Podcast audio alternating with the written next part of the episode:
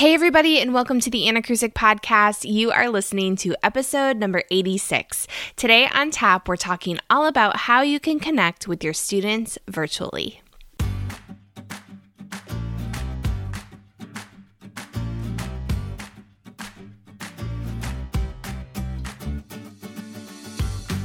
I'm Anne Mileski, and I've helped music teachers just like you get more intentional in their classrooms through my trainings, curriculum, and tips shared on this podcast. The truth is, teaching music is hard. You have a bunch of kids to teach and not a lot of free time to figure out how. Feeling overwhelmed and frustrated is totally normal. But here's the good news it only takes a few simple steps to flip the script. And although it may be simple, it's definitely not easy unless you have the right toolkit. So let's start tuning and transforming your music teacher life right now. The actionable steps you need to find the purpose, follow a sequence, and choose joy are right here. This is the Anacrusic Podcast. Today's episode of the Anacrusic podcast is brought to you by my free music teacher guide, How to Teach Everything and Anything in the Music Room, a guide to sequencing musical concepts. In this how to guide, I share why your current teaching strategy isn't working and how you can finally live out the vision for your dream music classroom where kids are engaged and excited to come see you each week, the importance of intentional teaching and how it can change your day to day life from scrambling to decide what to do next and knowing for sure the next steps to take, my secret sauce to concept sequencing that I literally use with anything and everything I teach in the music classroom, a concrete example to make it all come to life because if you're like me, you need to see something in action to understand how to apply it to your own teaching situation, and your next steps to keep the magic going since this guide is only the beginning.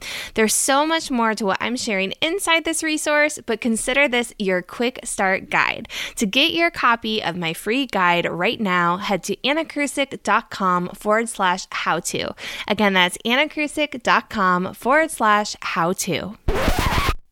All right, everybody, here we go. I'm back this week. I took last week off to just kind of take some time and think through how I can best share with you on the podcast.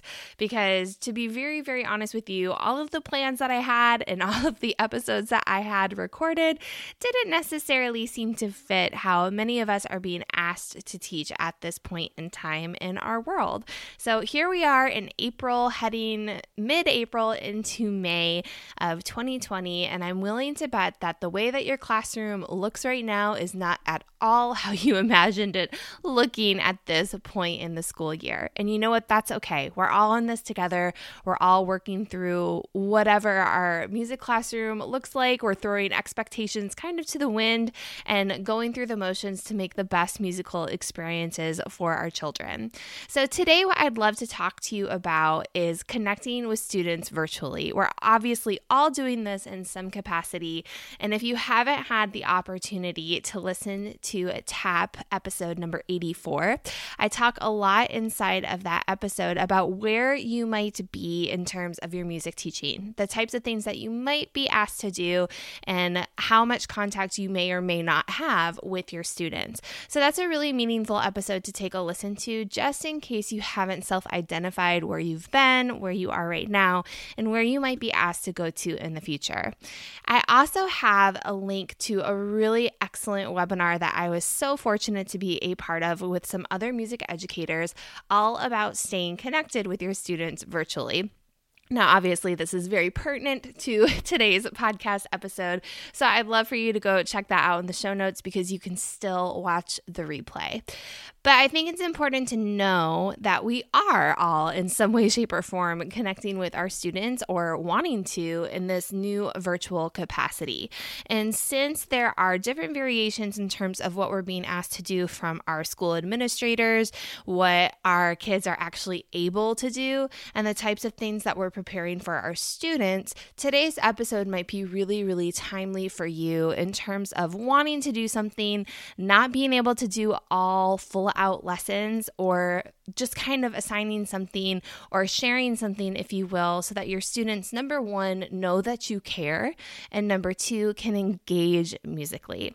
So, what I'm going to do is I'm going to talk you through a letter and a subsequent musical activity that I sent to my youngest kids with the youth chorus that I work with. And um, we are not holding rehearsals. We are not doing anything virtually in that capacity um, at this time. And so, what we did when we discovered that we weren't going to be able to meet in real life and have this wonderful choral experience is we sent out different ways to connect with our students. The older kids did hop on zoom to connect that way. Um, but we wanted to reach out to let our kids know that we are thinking about them and also give them a way to engage or give them something to do that keeps them making music even at this time. Because we know that it's really really important that we keep that momentum going in terms of music making and having having meaningful music making experiences with our kids and for our kids, whatever that might look like right now. So, I'm just going to walk you through this really, really simple approach, and I'm going to give you a download inside of the show notes so that you can create something similar because it just might be that you either were told that you are only offering enrichment at this point, or um, maybe you have taken a step back and you're trying to find a way to do something that can cover multiple grade levels, or you're in this similar situation that I'm having so much trouble putting words to. I think we all are. But this similar situation where you want to reach out to your students, you want to provide this musical context, but you're not exactly sure how to do it. So I'm not saying that this is the way to do it. This is just how I approached it. So I thought I would share that with you today. So inside of the show notes, there's a download that would give you more information and the actual visual. I'm just going to share with you exactly what I sent, and you could copy, paste, edit however you want want um, to send out to your kids, you can use the same activity. I'm happy to share that with all of you right now. So, the two main components of this connection point that I created was a letter and then a familiar practice assignment. So, I'm going to talk about both of those separately inside of the letter, it was super short. These kids are just five and six years old, right? They're my itty bitties. So I wanted to make it something that probably their parents are going to have to read to them, to be honest with you, but something that has simple language and gives them an opportunity to to think about me, to be honest with you, and to think about how we make music together in our choir. I think this is really, really important that you have this personal connection because, especially for our youngest kids, them knowing that you miss them and them having that music connection point is so essential because you are synonymous with music to so many kids. Think back to that glorious time when we were actually in our classrooms. And I bet you've had the experience where you're walking down the hall or you're walking through the cafeteria and kids wave to you and they say, Hi, music, because to them, you are music. Like literally in their brain, there's not much of a, of a disconnect with you having your own personality outside of the music teacher right? It's like that whole they see you in the grocery store back in the day when they would see you in the grocery store. And um, um, they would say, oh, like they didn't know what to do because you were outside of whatever context they know you as. So make sure you're staying true to that context and you're realizing that having that touch point is keeping them connected with music just by being connected with you.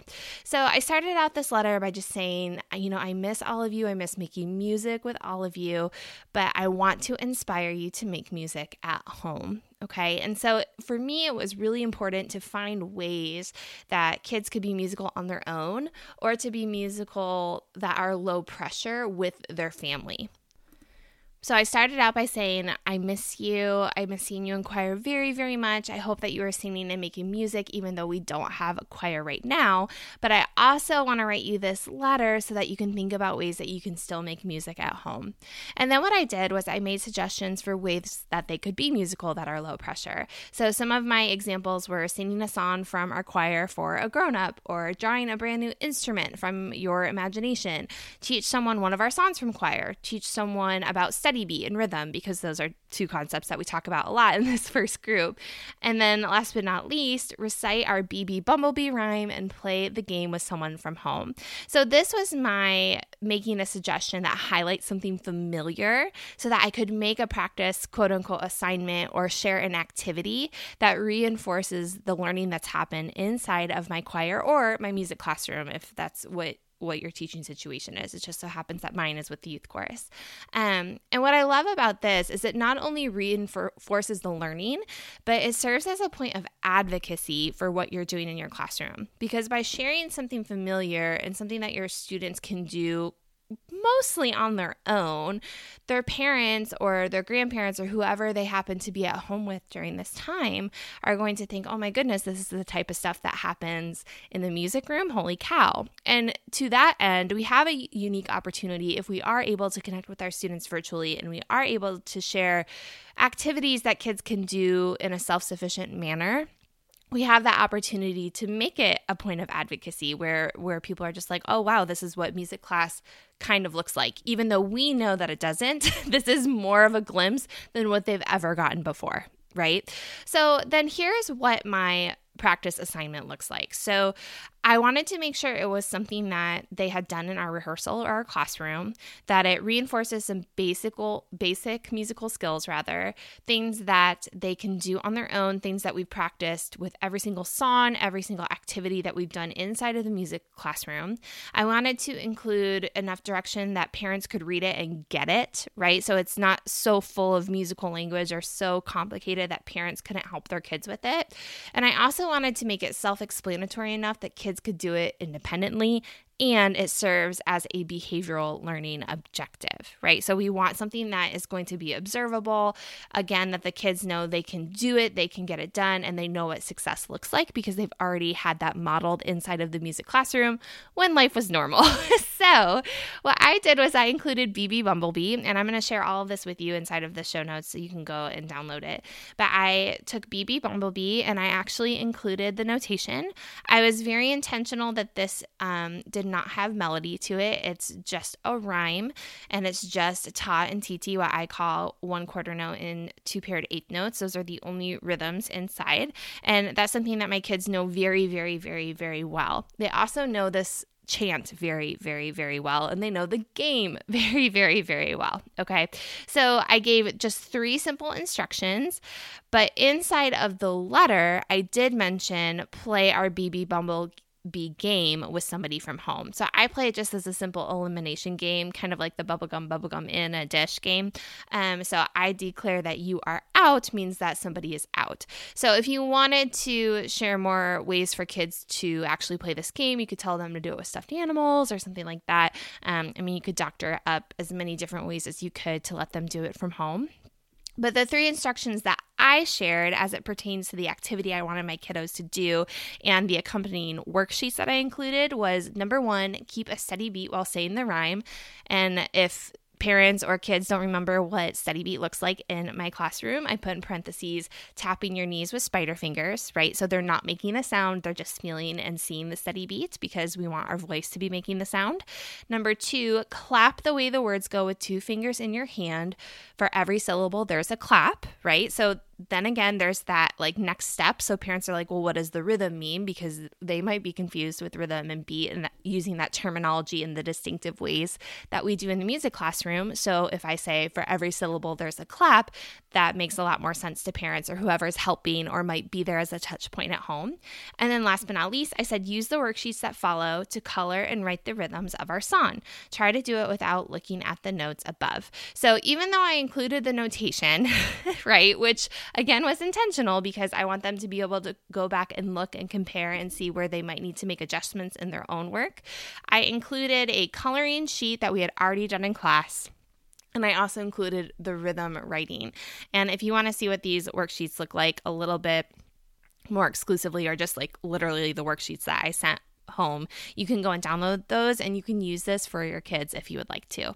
So, this was just a really simple way for me to reach out and say, Hey, I'm thinking about you. Hey, here are some ways that you can still be thinking about music at home. Or if you want to be thinking about music the way that we think about music in our classroom, here's something that you could do to practice. And that was it. And I, you know, that was like very, very short and sweet and not at all as extensive and as many things, I guess, as I would want to share with kids on a regular basis, obviously. But I think the fact that we're in such an unusual time and everybody is so stressed out and anxious and overwhelmed, and parents are overwhelmed and kids are overwhelmed, and everybody's just navigating this new normal for however long it's going to be, that something like this was just enough for me. And I'm finding as I'm talking to more and more music teachers that even if we are in a situation where we're being asked to provide digital lessons, something this straightforward and this accessible, I guess, for both the kids and anybody who might be helping our kids work through this learning experience, which is the only way I can think of to to call it. Um, something this accessible is really important, and aside from recording video lessons as yourself in your music room that your kids would watch as if they were going to music class, which I think is an amazing way um, to do this digital learning thing.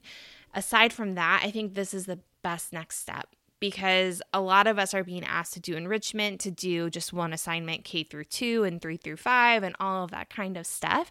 And so finding ways to have that personal connection and then also give kids that accessible way to make music and still stay in tune with what we're doing um, with music learning in terms of fluency and literacy is really, really important. So I hope that this is helpful to you. If you want to go download it, go ahead and head to the show notes for today's episodes. I'd love for you to take it and just make it your own. You can take the um, BB Bumblebee assignment, if you will, and use it with your kids. I'm happy to share that with you so that you can make that happen.